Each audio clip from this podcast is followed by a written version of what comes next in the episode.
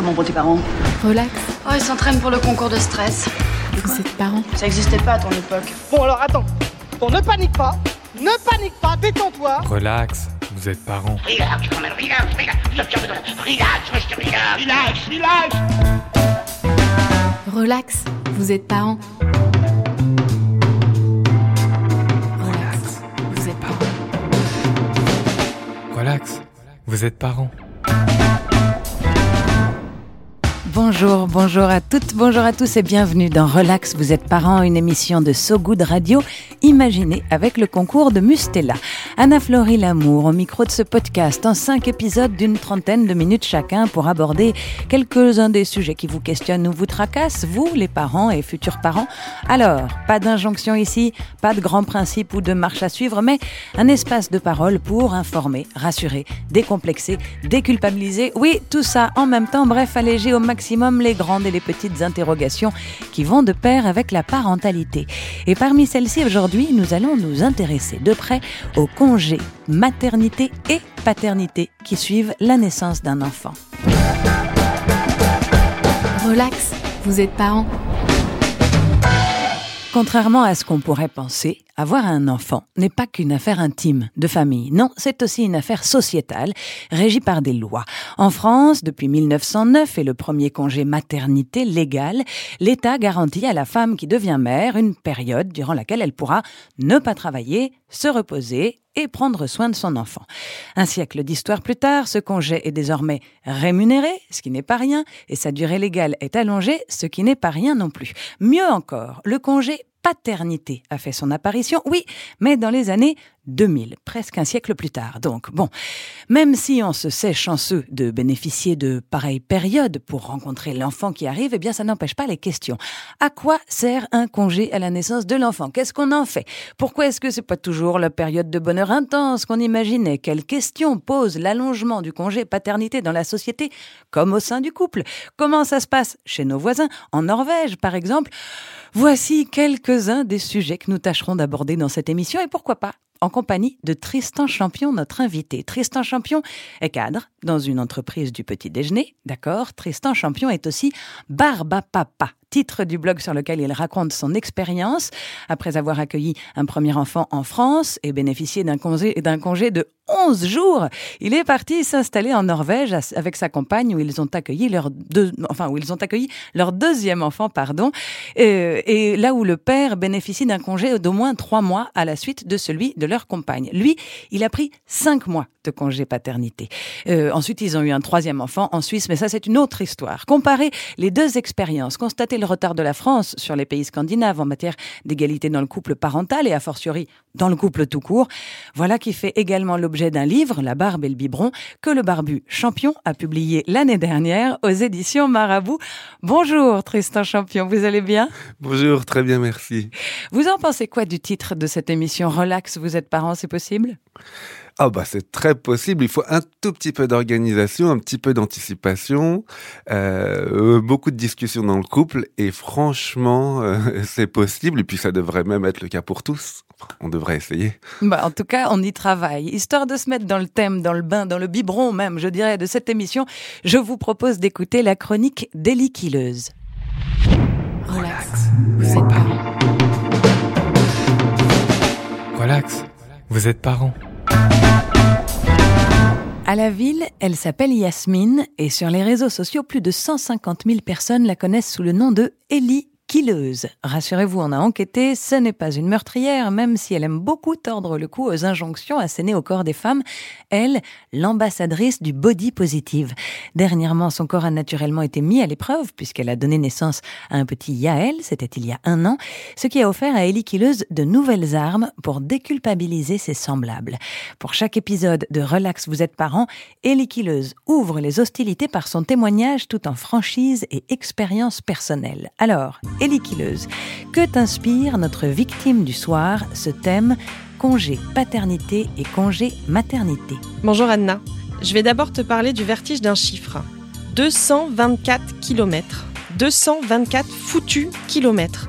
C'est le podomètre de mon téléphone qui le dit. Et pourtant non, je suis pas une furieuse de la rando. Il y a dix mois encore, jamais mon téléphone n'aurait accueilli ce genre d'appli. Et puis je suis devenue maman. Je suis surtout devenue une marcheuse compulsive, le bébé dans les bras, bercé par mes pas. Sur mon congé maternité, j'ai donc parcouru 224 km à pied pour qu'il s'endorme. Et je peux te dire que s'il y a bien un truc que j'ai jamais fait pendant mes congés, c'est bien m'enfiler 224 bornes. Non, pour moi, être en congé, c'est couper le réveil, pour me lever alors que je veux, me reposer, penser à moi, aller au spa, à la piscine, euh, faire du shopping, glander en pyjama, binger des séries dans mon canapé, partir en vacances, voir les amis, sortir, quoi. Alors, quand j'entends congé dans congé maternité, c'est comme quand je clique sur démarrer pour éteindre mon PC. Parce qu'au-delà des 224 km, les 70 jours de mon congé maternité s'accompagnent de quelques autres chiffres qui ne sentent pas du tout le farniente. 560 couches changées, 380 biberons donnés, ou dans mon cas, 840 tétés de 15 minutes à 1 heure chacune. Imagine. Parce qu'au-delà de ces chiffres, tu dois aussi te remettre de l'accouchement par voie basse ou euh, par césarienne. Que tu allaites ou pas, tu dois te faire euh, au montée de lait ou encore au lochi pendant 2 à 4 semaines.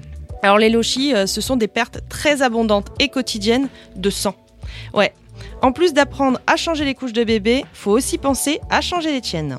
Et ensuite Ensuite, euh, tu dois porter des bas de contention, t'infliger des piqûres pour éviter la phlébite, soigner quotidiennement ta cicatrice d'épisiotomie ou de césarienne, tout en te réappropriant ce corps que tu ne connais plus. Et tu dois peut-être aussi te préparer à faire partie d'un club pas très excitant, les 15% de mamans qui connaissent les joies de la dépression postpartum. Alors congé, vraiment, convalescence, ouais. Et encore, hein, même après mon entorse du poignet, j'avais eu le droit à plus de considération et d'aide. Alors bien sûr, au milieu de tout ça, il y a surtout ce petit être vivant, totalement dépendant de toi, pour qui tu vas te démener corps et âme, pour qui tu vas te priver de sommeil et pour qui tu vas dangereusement flirter avec les chutes d'hormones. Je comprends mieux pourquoi on sucrait le sommeil aux prisonniers de guerre. Ça rend fou. Et ça va se ressentir aussi dans ta vie de couple. Mais bon, ça, je t'en reparlerai plus tard. Pendant 70 jours, tu vas les compter, hein, tes nuits complètes. On te dira de dormir quand bébé dort. Ouais, ça dort beaucoup un bébé, hein. Mais surtout sur toi quand tu le berces, dans la voiture ou encore dans la poussette. Et je te déconseille très fortement d'essayer le petit somme dans les trois cas. De toute façon, si tu arrives à avoir les mains libres lors de son dodo, t'auras sûrement envie de manger toi aussi. Ou, incroyable, te laver, te brosser les dents. Au bout du compte, tu finiras par vider le lave-vaisselle, passer l'aspi, parce que la culpabilité de rester à la maison, hein, tu connais. Et il se passe quoi quand le deuxième parent reprend alors? Alors, quand le deuxième parent reprend le boulot, après ses 14 jours de congé, ça passe vite, hein, 14 jours. Maintenant, on leur en a donné 28. Fais le calcul, tu passeras toujours un peu plus de la moitié de tes 70 jours à te débrouiller toute seule, au mieux. Bref, si jamais à ton retour de congé maternité, ton collègue Talpag va te dire Alors, bien reposé? Ou pire, malgré tes 3 mois de repos, euh, t'as l'air plus fatigué qu'avant. Force-le à aller marcher seul de 124 km. À raison de 4 km heure, il sera bon pour 56 heures de balade. Et toi, ça te fera du repos. Relax, vous êtes parents. Je vous ai vu rire, acquiescer, froncer les sourcils pendant la chronique. Qu'est-ce que vous en avez pensé? Ben, j'ai pensé qu'il y avait beaucoup de vécu pour moi, pour mon couple. Euh, j'ai pensé que mon long congé paternité, ça m'avait rapproché de beaucoup de mères. Alors, avec euh, tous les, les soucis post-accouchement que moi j'ai pas forcément, mais euh, le retour au boulot euh, avec euh, la fatigue et les gens qui me disent mais tu t'es reposé, ça aussi je l'ai eu.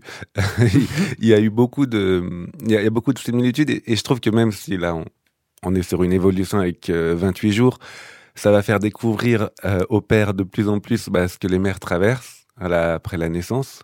Donc ça, c'est très positif. Et donc petit à petit, ces injonctions vont, vont normalement disparaître de notre quotidien, puisque en ayant vécu ce que l'autre a vécu, on va avoir une autre image de ce que l'autre a vécu. Il en est apparemment question. C'est vrai que la langue française est bien insolente de parler de congé, euh, alors que c'est vraiment pas des vacances. Quand on parle de congé suivant la naissance d'un enfant en France, on pense immédiatement, et c'est d'ailleurs ce qui a pris beaucoup de place dans cette chronique, au congé maternité, avant même de penser au congé paternité. Alors, pour cause, moins de 1% des pères prennent leur congé parental à taux plein, selon une étude de l'OFCE publiée au printemps dernier. Dans ces conditions, comme vous le disiez, c'est un peu compliqué de se rendre compte de la réalité de ces premières semaines pour les hommes. Vous, votre premier congé paternité, il était dans ces conditions-là? On était encore aux 14 jours. Est-ce que vous aviez conscience de ce que vivait votre femme? Pas du tout, mais je m'étais même pas forcément posé ces questions. Donc, euh, je m'étais dit, euh, on va accoucher, je vais l'aider, je vais être un peu le copilote. euh, on va avoir peut-être une période difficile au début. S'il faut que je l'aide, j'irai acheter des biberons, j'irai m'occuper le plus possible d'elle, mais j'avais pas du tout conscience euh, du chamboulement que ça allait provoquer. Et, Et en, du coup, vous êtes tombé de votre chaise euh, au congé paternité que vous avez pris pour le deuxième enfant. en plus, euh, je, je devais juste retourner au boulot. J'étais pas du tout dans ces optiques-là, et c'est vrai que bah, je dormais mal parce que ma femme dormait mal, parce que le bébé dormait mal. J'étais très fatigué tout le temps. Ça, c'était clair. Et du coup, euh, c'était un peu compliqué dans le couple. Ça, c'est aussi quelque chose qui m'avait marqué parce que euh, ma femme était fatiguée, puis j'étais pas forcément là où elle m'attendait tout le temps, mais j'avais aussi plein de boulot à, à, à, côté, à- côté euh, en tant que cadre dans une entreprise. Et puis après, euh, je m'étais même pas renseigné sur le fait qu'on pouvait prendre un congé parental parce que à cette époque-là, euh, je savais pas qu'on pouvait s'arrêter et que la loi nous l'auto- nous l'autorisait. Après, j'ai vu qu'effectivement, euh, on, est- Mm. on était rémunéré à 400 euros par mois, donc avec un, un loyer parisien, pour, des couples, jeunes couples comme nous, c'était compliqué de s'arrêter. Mais l'existence même de ce congé parental, je l'avais pas. Et puis, euh, personne autour de moi, aucun père prenait des Mais longs c'est congés. vrai qu'on est très très mal renseigné. Euh, notamment en France, congé maternité, congé paternité, il y a comme une petite problématique quand même euh, dans la société française. Notamment, on va essayer de comprendre pourquoi avant de s'interroger sur les bons filons qui font le bon congé, qu'ils soient pat ou mat. Relax, vous êtes parents. Et on va commencer avec un petit rappel donc de qui a droit à quoi et depuis quand. Alors, aujourd'hui, légalement, en France, euh, la base du congé maternité, c'est 16 semaines indemnisées par la sécurité sociale et non travaillées pour un premier enfant. OK. À quoi ça sert exactement? Laisser le corps se remettre? Ça ne concerne que la femme, a priori. Allaiter, parfois, ça ne concerne que la femme, toujours. Mais rencontrer son enfant, s'en occuper, gérer la maison, prendre ses marques dans un nouvel équilibre familial, se reposer, organiser les visites médicales, gérer les papiers administratifs, partager les nuits blanches, etc., etc. Ça, ça concerne tout le monde, non? Euh, ça concerne tout le monde, mais je dois dire euh, que je l'ai fait énormément dans mon expérience en Norvège, mais la société française ne favorise pas l'implication du père à ce moment-là. Alors, il y, a- une question légale pour le coup. Pour les femmes, il a fallu attendre le début du siècle dernier pour obtenir enfin cette période. Pour les hommes, les choses ont été beaucoup plus longues. Légalement, entre 1946 et 2002, il n'existait que trois jours de congé naissance pour les pères. En 2002 a été introduit un congé paternité. 11 jours en plus de ces trois jours, ce qui nous ramène aux 14 jours dont on parlait tout à l'heure. Et depuis le 1er juillet 2021, ce congé de 14 jours a été doublé, porté à 28 jours donc, dont 7 obligatoires en comptant les 3 jours de congé naissance. Déjà, ça paraît compliqué. Mais bon, pourquoi est-ce que l'histoire a été si longue pour les pères? Parce que en fait, la France, euh, qui s'intéresse maintenant euh, aux questions d'égalité homme-femme, n'a pas compris à quel point ce congé parental, ces congés paternité et maternité sont piliers dans la manière qu'on va pouvoir après de répartir les tâches à la maison, faciliter le retour des femmes sur le marché du travail. Cette question du congé paternité n'était juste pas comprise et l'impact de ces congés pat- paternité ou maternité, disons, alternés ou avec des responsabilités, des responsabilités, pardon, qui vont se répartir au sein du couple, les gouvernements ont juste hum, sous-évalué l'importance que ça a pour les 30-40 prochaines années du couple et pour la société en général.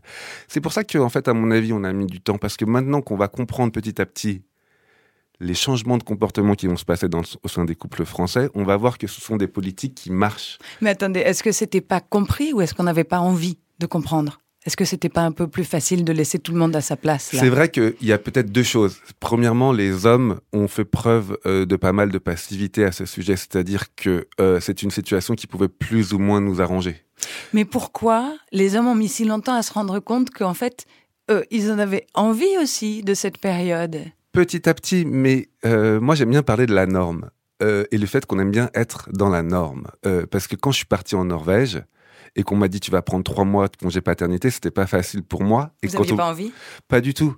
Parce que c'était pas ma culture, c'était pas Mm. mon envie de me retrouver seul en euh, tête à tête avec un, un enfant en bas âge qui n'a avec lequel j'aurais eu aucune interaction. J'avais pas envie de changer des couches. Euh, j'ai écouté, j'en ai changé, je crois que j'en ai changé 1350 moi pendant cette période-là.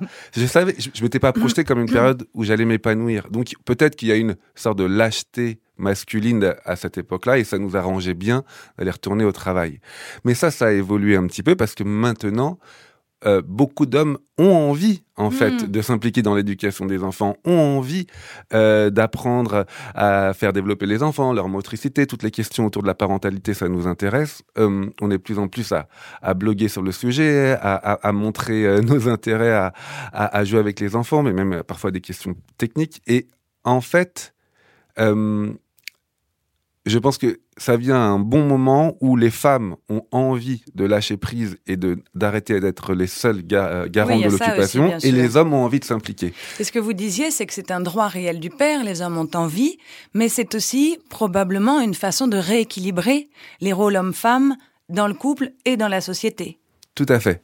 Et euh, c'est quand même euh, la- l'arrivée d'un enfant qui fait euh, que les, les, ce qu'on va dire la, la caricature des couples s'agrandit, c'est-à-dire qu'en fait si la femme aime bien s'occuper de la maison, ça va être encore plus marqué pendant la période de l'arrivée du nouveau-né puisqu'elle va être à la maison, elle va Mm. s'occuper vraiment de tout. Et si l'homme est carriériste, ça va encore plus euh, l'arrivée d'un enfant peut potentiellement, si la mère reste à la maison, lui va va va plutôt privilégier euh, sa carrière pour que financièrement le couple s'en sort. Donc l'arrivée d'un enfant accentue ce qu'il y a avant Ouais. dans le couple. Alors là, on parle des familles euh, hétéros. Oui. Mais alors, dans une famille euh, homosexuelle, là, là, il y a quelque chose qui a changé avec cette loi aussi euh, de juillet dernier, c'est que le congé paternité est ouvert au conjoint, paxé ou marié, de la mère qui a eu un bébé. D'accord Mm. Donc, ça veut dire que, bah, dans le cas d'une famille homo, c'est ouvert à l'autre mère. Par contre,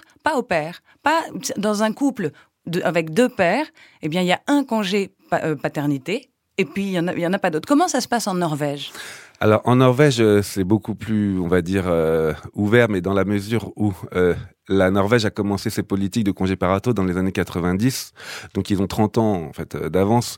Ils parlent pas forcément de congés paternité et maternité, ils parlent de congés parentaux et de quotas pour le premier et le deuxième parent, D'accord, peu importe son sexe, peu d'accord. importe. Donc du coup, ça résout à peu près tous les problèmes. Mm. Euh, il se trouve que dans la plupart des cas, ce sont des congés maternité puis paternité. Euh, moi, j'avais un collègue euh, homosexuel dans mon entreprise qui avait eu donc du coup adopté un enfant, euh, deux hommes. Euh, le premier homme a eu euh, six mois de congé paternité, le deuxième quatre mois. Et ils se sont fait comme les couples hétérosexuels en Norvège, ils se sont occupés chacun leur tour de leur enfant. Alors, il y a ceux qui ont le droit à ce congé. Il y, y a d'ailleurs quand même en France beaucoup de personnes qui n'y ont pas le droit. Je pense notamment aux professions libérales qui rentrent pas toujours bien dans les cases de la Sécu, d'accord Il y a de quoi avancer dans ce domaine. Et puis, il y a ceux qui n'en veulent pas. Père ou mère, est-ce que c'est si grave? Est-ce que euh, véritablement, dans l'équilibre homme-femme dans un couple, ou alors dans la construction euh, psychologique d'un enfant, ou alors dans la construction d'un lien avec son enfant, ça influe tellement? Est-ce qu'on a le droit de dire, mais moi, j'en veux pas de ce congé, ça me, je, je veux pas. Alors bon, maintenant il y a, un caractère obligatoire, mais j'ai envie de dire, on a le droit quand même de respecter le choix des autres, parce que parfois il y a des couples où la mère veut absolument s'en occuper parce qu'elle trouve que c'est très important, et le père, euh, euh, pour des raisons professionnelles, euh, un boulot, je sais pas moi, qui est en Chine ou en Asie et qui peut pas être là forcément tout le temps, va dire que moi ça me correspond pas.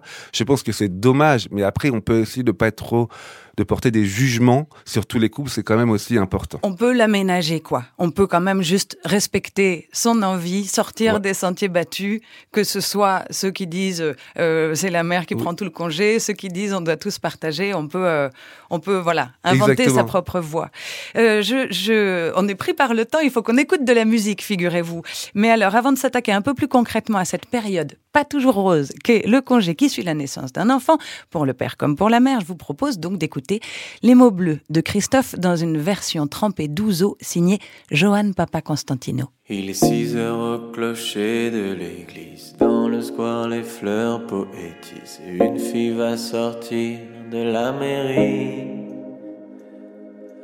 Comme chaque soir, je l'attends, elle me sourit. Il faudrait que je lui parle à tout prix.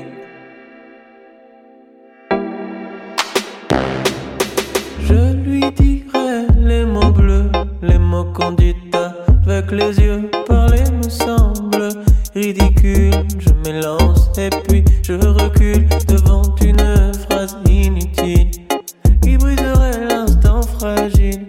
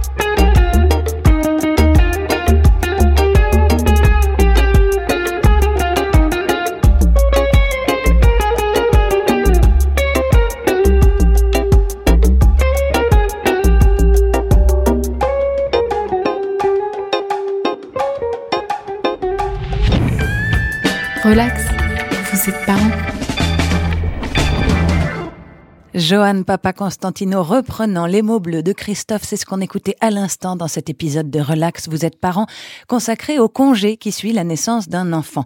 Nous sommes en compagnie de Tristan Champion, auteur du blog Barba Papa et de l'ouvrage La Barbe et le Biberon, paru en 2020 aux éditions Marabout, fervent défenseur du congé paternité depuis qu'il l'a expérimenté lui-même sur plusieurs semaines en Norvège, pays d'origine de sa compagne, avec qui on va parler concrètement de ce qui se passe pendant ce congé euh, de parents, entre rêve et réalité. Impossible, en réalité, d'imaginer la somme de fatigue, la désorganisation générale, les mouvements de plaques tectoniques permanents des premières semaines avec un bébé. Impossible de se préparer quand on ne sait pas à quoi s'attendre. Alors on a mis, d'accord, euh, trois plats tout près dans le congélateur, on a pendouillé une chouette guirlande au-dessus d'une table allongée, on a lavé une pile de body, on a un maxi-cosy, une poussette, une écharpe de portage et un porte-bébé, une baignoire pliable et tout un équipement dont on ne sait pas trop trop bien à quoi ça sert. Et puis, le voilà, l'enfant, le bébé. À la fois une immense joie, une émotion indescriptible, mais eh bien, pas que du bonheur les premières semaines. Tristan Champion, est-ce que vous avez entendu parler de ce hashtag sur Twitter, mon postpartum, et sur lequel les femmes racontent ce qu'elles auraient aimé savoir avant de donner la vie? Oui, et je vois pas mal de témoignages. On n'a pas forcément les mêmes chez les hommes, mais ça commence à venir, les petites anecdotes à droite, Ouais. à gauche des pères qui galèrent. Et pourquoi est-ce qu'on en parle si peu? Est-ce que c'est de peur que plus personne ne fasse de bébé si on explique toutes les complications des premières semaines? Je pense que les hommes, les pères en tout cas, ont du mal encore à euh, en parler publiquement parce que euh, ça peut leur renvoyer une image de père inintéressant ou qui trouve le sujet ennuyeux, mais en fait ils le vivent vraiment et ils ont beaucoup de galères et, et ils n'en parlent pas parce qu'ils sont pudiques. Ils n'en parlent pas parce qu'ils n'ont pas trop peut-être envie de se montrer fragiles sur Mm. ce moment-là. Là où les femmes, je le remarque, sont beaucoup plus ouvertes. La parole se libère de plus en plus, en tout cas. Oui. Je vous propose de lister ensemble toute cette somme de joyeux petits bonheurs auxquels on peut s'attendre dans les premières semaines de la vie d'un bébé. Alors d'abord la mère. Euh, épuisement physique, de la mère postpartum. Euh, déjà, là, on peut se permettre quand même exceptionnellement dans cette émission une recommandation. Je me souviens de celle des trois semaines, à savoir une semaine dans son lit, une semaine autour de son lit et une semaine autour de la chambre. Hein, il s'agit d'y aller très très en douceur, euh, voilà, enjoindre au plus de repos possible pour laisser son corps récupérer. Pour la femme, il y a aussi, souvenez-vous, la baisse d'hormones, le retour de couche, l'allaitement compliqué, les montées de lait le cas échéant, le malaise dans un corps qu'on ne reconnaît pas forcément. Euh, vous vous souvenez d'autres euh, détails joyeux comme ça chez votre femme? Euh, ma femme, c'était, oui, euh, beaucoup, euh, elle se vexait pour pas grand chose. Moi, j'essayais d'être parfois juste aidant, mais comme je faisais pas assez bien et pas au bon moment, tout d'un coup, euh, impatience. Et, mais on, en, on en a discuté, ça s'est bien passé à la fin. Ouais, alors ce qui se joue les premières semaines vaut pour les pères et pour les mères. Pour ce qui suit, on est rarement préparé à cette somme de fatigue et d'angoisse qui se manifeste, je le disais. Et puis il y a aussi les problèmes du bébé. Alors c'est quoi les problèmes d'un bébé les premières Non, mais il y a beaucoup de ré- régurgitation, le problème aussi euh, de la nourriture, euh, notamment pour les pour les hommes. euh, souvent, avec l'allaitement, on peut parfois un peu se sentir exclu de moments où, où le bébé se nourrit. Et j'ai remarqué, en tout cas pour moi, en tant que père, j'avais beaucoup de difficultés parfois à la faire endormir parce que j'avais pas forcément le sein pour l'allaiter, pour la calmer. Et du coup. Les comptines euh, dans les bras à la balancer pendant des, des demi-heures et des demi-heures. Parfois, j'avais l'impression d'avoir plus de difficultés que ma femme qui, elle, pouvait un petit peu tricher, Mm. entre guillemets, avec son sein. Alors quand elle n'est pas là, parfois, c'est un peu la crise. Et puis il y a aussi les, les- les pleurs d'un bébé, les pleurs de douleur, les pleurs de décharge, les pleurs avec lesquels on ne sait pas quoi faire, quoi. Impossible à- pour euh, certains parents euh, à les entendre plus de cinq minutes. Il y en a qui sont très forts. Euh, moi, j'ai beaucoup de difficultés aussi. Et la frustration, c'est que même quand elle pleure, quand on l'a pas dans ses bras et quand on la récupère dans ses bras et qu'elle continue à pleurer, c'est là où c'est compliqué parce que on se sent parfois complètement désarmé. Hmm. Et encore une fois, la patience. Moi, ma technique, c'est toujours d'aller dehors, à l'air frais, dans un porte-bébé, en mouvement. Euh, rarement euh, rester à la maison parce que ça, j'ai remarqué que euh, le bébé et l'air frais, c'est la combinaison idéale. Est-ce que vous avez eu pour euh, vos enfants, pour vos trois enfants, comme une phrase magique qui vous permettait, parce que de temps en temps, il s'agit de tenir juste jusqu'au lendemain ou jusqu'à la pro- prochaine heure, quoi. hein. Est-ce que vous avez une phrase magique, vous? Ah non, j'essaye de, souvent de les mettre contre ma poitrine et de dire Papa est là, avec une petite chansonnette comme ceci. Et ça marche une fois sur deux. Moi, on m'avait dit une phrase, alors je me permets de parler un peu à la première personne, on m'avait dit chaque jour va vers du mieux. Et c'est vrai que à chaque fois, du coup, je me disais bon, alors demain, ce sera peut-être un peu plus évident qu'aujourd'hui, et demain, et demain, et demain, et que ça amène quoi vers deux, trois mois où quand même les choses commencent à se simplifier un peu. Donc de la positivité au jour le jour. Ouais. Ouais, ouais, c'est une bonne idée. C'est la lumière au bout du tunnel. Mais alors justement, dans tous ces conseils donnés par d'autres parents bienveillants, tu devrais le laisser pleurer, c'est très important. Ah, surtout, le laisse pas pleurer. Tu crois pas qu'il a chaud? Oh, Peut-être il a froid. Pourquoi tu le fais dormir sur le dos? Ah bah moi, je faisais sur le côté.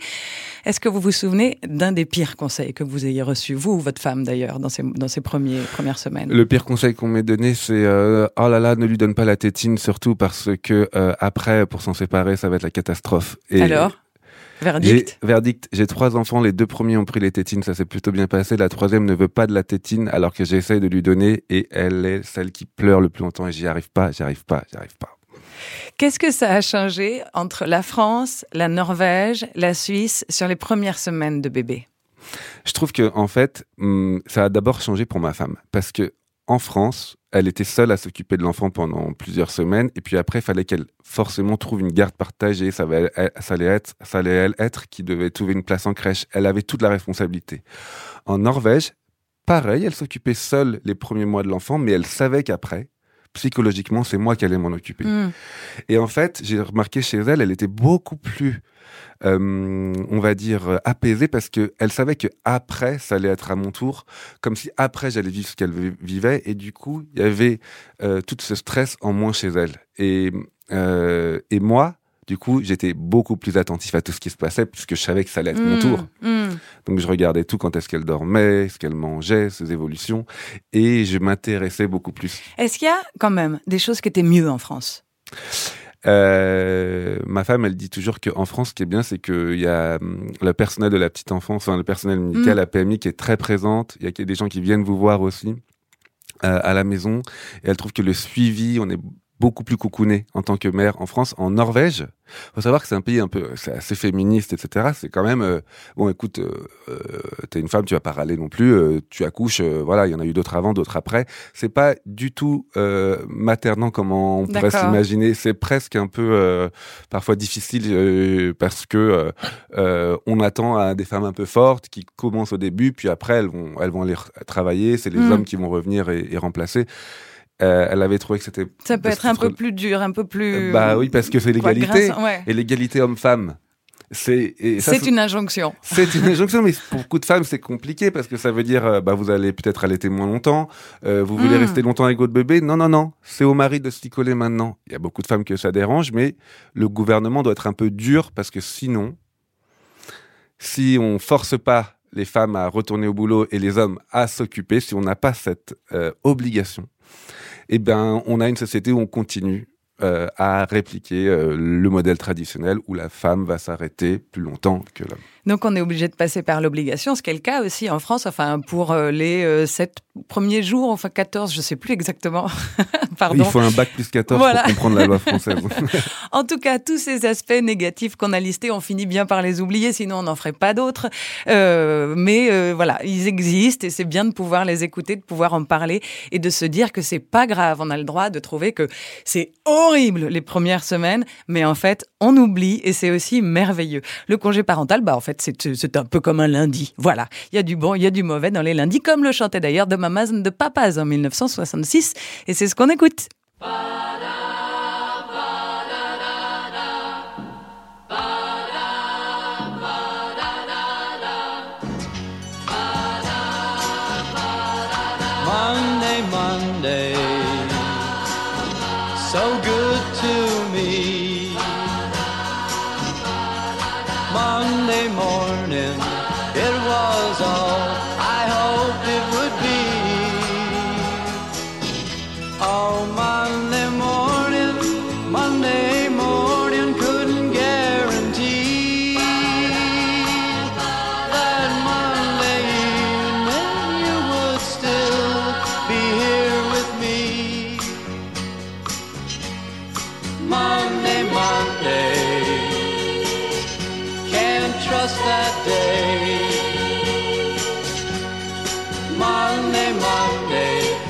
Sometimes it just turns out that way.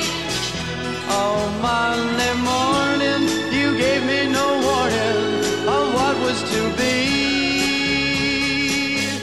Oh, Monday, Monday, how could you leave and not take me? Every other day, every other day, every other day, every other day of the week is fine,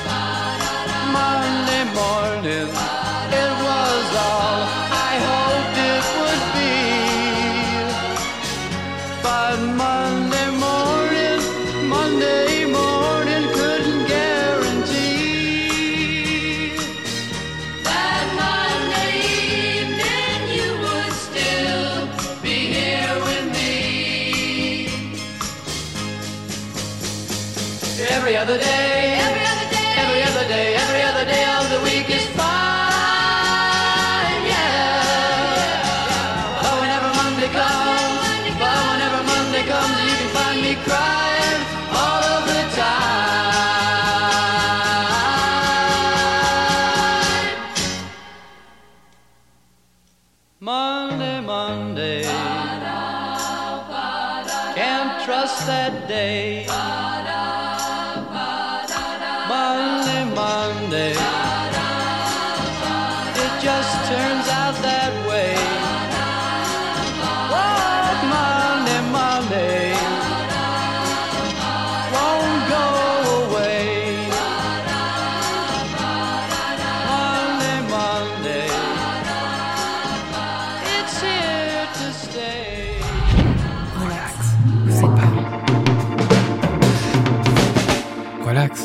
Vous êtes parents. De retour sur le plateau de Relax, vous êtes parents, toujours en compagnie de Tristan Champion pour parler du congé que prennent les parents après la naissance d'un enfant. Une période de très grande solitude, en général. Ça non plus, on ne le dit pas beaucoup. C'est comme si en France, il fallait en baver après à l'arrivée d'un bébé. En baver tout seul pour être vraiment des bons parents. Avant, alors avant, il y avait le village autour. Il y avait les parents, les beaux-parents, les sœurs, les frères, les cousins, les cousines, les voisins. Aujourd'hui, eh ben, c'est un peu chacun chez soi.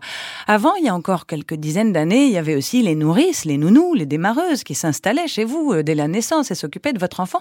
Alors, est-ce que, ben ça, il n'y a, plus tellement en France, est-ce qu'il y aurait un complexe du relais? Est-ce que vous avez ressenti ça en France ou en Norvège, un complexe de laisser son enfant petit à quelqu'un d'autre que les parents? Beaucoup de peur euh, de savoir que l'enfant puisse être malheureux parce qu'on va le donner à quelqu'un d'autre. Euh, ça, c'est clair de la part de beaucoup de parents, euh, père comme mère. Après, euh, moi, ce que j'aimais bien en Norvège, c'est qu'on avait des groupes de pères et des groupes de mères qui se créaient. C'est-à-dire qu'en fait, euh, souvent, on se baladait avec d'autres pères en poussette, avec nos enfants ensemble. Comme ça, on avait parfois, on donnait l'habitude à un enfant de voir un autre adulte et petit à petit, euh, on pouvait lui laisser quelques temps. Mais est-ce que c'est si grave? Parce que là, on parle du point de vue des parents. Les parents ont peur de laisser leur bébé à quelqu'un. Mais est-ce que c'est grave pour le bébé d'être avec quelqu'un d'autre? Est-ce que euh, une nounou ou bien alors des relais familiaux, amicaux, finalement, l'éducation collective, c'est pas si mal? Ah non, mais ça, c'est. Je pense qu'on se pose des problèmes à nous-mêmes parce qu'on a un attachement tel et puis qu'on se sent un peu seul, qu'on a peur, mais euh, autour de nous, on a des, plein de personnels médicaux, d'amis qui savent s'en occuper. Il faut juste leur faire confiance. Comme parfois, il faut faire confiance aussi au père pour qu'il s'occupe de l'enfant. Et puis, alors, il y a évidemment un problème de moyens dans ce, ce, cette histoire de relais. On n'a pas toujours de quoi faire appel à une aide extérieure. On se fait aider par qui? Comment? Vous en parliez tout à l'heure. En France, on a quand même beaucoup de chance entre les PMI, les sages-femmes. Il y a beaucoup de personnel euh, médical et social qui entoure la naissance d'un enfant. Vous vous souvenez de ça? Vous y avez fait appel oui, bah en fait c'était encore une fois surtout ma femme qui, qui allait à la PMI, c'était ma femme qui allait euh, voir les infirmières, il y avait des assistantes sociales aussi euh, de manière générale. Après je trouve que c'est souvent vous avez un problème, contactez-nous. Et du coup, le fait de commencer par le problème n'est pas là forcément la solution. En Norvège, j'aimais bien, il disait, il y a des groupes de mères, vous discutez de ce que vous voulez ensemble. Oui, on parle, on passe pas forcément par un problème. Ça peut aller très Exactement. bien, mais on y va quand même. Voilà. Et je pense que l'approche française qui dit, vous êtes potentiellement déprimé, venez, c'est pas forcément, on n'a pas envie de se mettre dans la case du ou de la déprimé. Hmm. Euh, restons positifs. Il y a plein de problèmes, mais il y a aussi plein de trucs sympathiques. Euh, rendez-vous à la PMI pour un jour avec tous les pères. Euh, ça, c'est ce qu'il y avait en Norvège. Rendez-vous à la PMI avec toutes les nouvelles mères du quartier. De manière générale, on, on a on passe par beaucoup d'étapes différentes euh, et difficiles, mais aussi des étapes de joie et, d'accomplissement, et c'est important de voir la globalité. Oui. Alors, le congé paternel, tel que vous l'avez vécu en Norvège, apparaît, et j'espère que vous ne le prenez pas de façon, de façon péjorative, comme un relais du congé maternel lorsqu'il arrive après. On en parlait tout à l'heure, mais vous vouliez revenir sur cette alternance qui est en Norvège Il faut se rendre compte d'une chose, la société française changera quand elle mettra les hommes seuls face aux responsabilités. Tant qu'on sera à côté des mères pour s'occuper des enfants, on restera souvent copilote. On attendra les instructions, on s'exécutera. On essaiera de faire au mieux pour s'occuper de la mère, mais c'est elle qui fera, dans la plupart du temps, les rendez-vous avec les pédiatres, la PMI. En Norvège, on vous dit non, maintenant, la mère lâche prise, l'homme s'en occupe, et c'est de l'alternance, on est tout seul. Et là, je donne juste un tout petit conseil à tous les papas qui vont prendre leur congé paternité de 28 jours en France. Vous avez la possibilité de prendre 21 de ces 28 jours après le congé de maternité de votre partenaire. Tentez l'aventure de vous occuper ces 21 jours tout seul. Tentez l'aventure. Euh, après discussion avec votre femme, parce que peut-être qu'elle préférera au début que vous soyez là très longtemps. C'est une discussion au sein du couple, mais vous verrez que euh, tout vous comprendrez mieux votre femme, en tout cas votre partenaire, et euh, vous serez petit à petit très responsabilisé, vous développerez une relation avec votre enfant encore plus fort que si vous étiez simplement à côté de, de, votre partenaire. Oui, alors du coup, en plus de ça, en prenant son congé après la mère, le compagne ou euh, la compagne euh, s'occupe d'un enfant qui est un peu plus grand. Donc il y a l'occasion de faire des activités Euh, en extérieur, vous, vous dites sur votre blog ou dans votre livre que vous avez, enfin, puis vous le disiez là, des, des espèces de congrès de, de papas avec des poussettes, des treks en poussettes. Qu'est-ce que vous avez fait d'autre comme activité? Euh, à Oslo, il y avait plein de possibilités. Des, voyages, des, des, des promenades en poussette dans la forêt, des temples euh, protestants qui vous accueillent pour faire chanter vos enfants, des musées qui organisent de midi à 14 heures des visites pour les parents en poussette.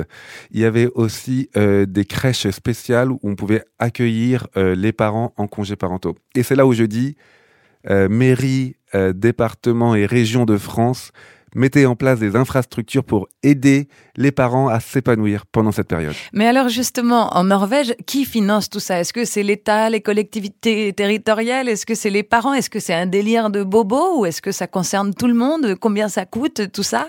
Non, ça j'entends. 70% des pères norvégiens qui habitent euh, en ruralité, dans les montagnes ou en ville, s'occupent de leurs enfants.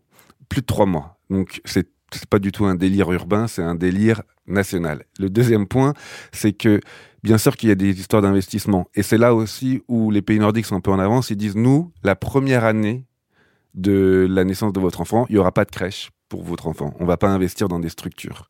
On va investir en vous payant, vous, votre salaire pour que vous vous occupiez de l'enfant. Donc forcément, les économies qui sont faites dans les plats pour, créer des crèches et des, et des structures pour les petits enfants, ben, permettent de financer le congé parentaux et euh, les salaires des parents. Et puis après, euh, il faut savoir qu'il y a un marché. hein. Après, ça devient aussi, euh, je vais le dire honnêtement, un business. Parce que quand il y a des parents qui sont payés à 100% de leur salaire et qui n'ont rien à faire de leur journée, ils ont aussi à dépenser et ils dépensent leur argent en Mm. activité pour enfants. Et il y a plein d'endroits qui se créent comme ça. Mais alors, pardon, hein, mais de l'extérieur, le côté, euh, on s'est retrouvé avec plein de papas, on a fait une balade en poussette, ça fait, c'est pas hyper glamour, quoi. Moi, me retrouver avec plein de mamans pour faire une balade en poussette, ça me, ça m'éclate pas. Et pourtant, c'est, quand on y est, c'est bien, parce que vous, vous étiez un peu réticent au départ, non? Mais le pire du pire, c'est de rester chez soi et s'embêter avec son enfant. C'est là où moi j'ai commencé à tourner en rond. Et euh, il y avait une application euh, à Oslo qui s'appelait Oslo congés parentaux. On l'ouvre et, et qui nous dit à, à 300 mètres il y a une activité. Tu peux y aller, tu peux pas y aller. Après chacun fait ce qu'il veut. Hmm. Mais comme on a- on- j'avais un groupe de pères que je connaissais bien, avec qui on, on s'entendait très bien, qui avaient des enfants euh, du même âge que ma petite, ça faisait aussi effet de bande. On était tous ensemble, on s'aidait, on s'entraidait quand il y en a un qui galérait. Et puis se- euh, voilà, Ça, part. ça part. Et donc du coup, euh, non, non, moi je dis. Euh, la vie sociale, c'est beaucoup mieux que l'ennui individuel avec l'enfant. Malgré tous les moments difficiles euh, et épanouissants, hein, il y a quand même un petit deuil, c'est celui de quitter cette période cotonneuse des premières semaines, des premiers mois avec son enfant pour reprendre euh, le travail, pour reprendre d'au- d'autres activités. Comment est-ce qu'on s'y prépare et comment est-ce qu'on prépare son bébé? On lui, on lui parle à son bébé, on lui dit ah bah là tu vas, on va, c'est fini entre nous quoi. Oui, alors, tous les jours. moi j'ai toujours eu des difficultés à parler avec mon bébé. Ma femme dit pourquoi tu lui parles pas? Moi j'ai du mal, mais il faut vraiment leur dire, euh, leur parler comme si un peu c'était des enfants, leur dire voilà papa va reprendre le travail, tu vas être maintenant avec euh, une petite nounou pendant deux mois, puis une place en crèche. Moi je pense qu'elle comprend rien, mais il faut lui dire. Et, euh, so- et soit comment on vit très moi, rapidement son compliqué. deuil, c'était eu- Moi, j'ai eu un paternity blues en, Ah ouais en allant au boulot. Euh, ma- je suis arrivé à département finance qui me demandait un dossier. J'ai dit mais de quoi on parle? J'avais la, la nounou qui me disait il y a votre fille qui pleure. Il faut qu'est-ce que je fais? Euh, J'étais complètement perdu. Euh, C'est une réadaptation. une fait. réadaptation et j'ai envie de dire aux pères euh, qui vont traverser ça, demandez aux femmes, elles connaissent très bien la pêche chose, elles peuvent vous donner des bons conseils. Merci beaucoup Tristan Champion d'être venu parler congé paternité et maternité sur le plateau de Relax, vous êtes parents. Relax, vous êtes parents. Des congés qui posent des tas de questions, qui charrient des tas d'enjeux aussi intimes que sociétaux et qui, on l'aura compris, sont en pleine mutation des congés que vous avez le droit de prendre ou de ne pas prendre à votre image et d'aménager comme ils seront le mieux pour vous, pour votre couple, pour votre famille, en sortant s'il le faut des sentiers battus. Pour en savoir plus sur Tristan Champion, je vous recommande d'aller cliquer sur son blog barbapapa.blog et de lire attentivement son livre aussi sympathique qu'édifiant, La barbe et le biberon, écrit, si j'ai bien compris, le week-end, hein, c'est ça, à la bibliothèque pendant que votre femme gardait les enfants à la maison. Ah, elle me, le, elle me le rappelle tous les week-ends. Merci de me l'avoir redit encore aujourd'hui. Cher Tristan, est-ce que comme un joyeux au revoir, je peux vous demander de glisser à l'oreille de nos auditeurs le titre de cette émission? Relax, vous êtes parents. Merci, merci beaucoup d'être venu jusqu'à nous. Bon retour en Suisse, euh, où vous habitez désormais. Continuez à nous inspirer avec cette lutte pour les congés paternité et nous, on continuera à s'inspirer de vous et de votre livre. Un peu de musique à l'heure des au revoir. From Oslo, oui, euh, From Oslo, vous avez eu votre deuxième enfant, un plongeon dans la new wave norvégienne AHA en 1982, Take On Me.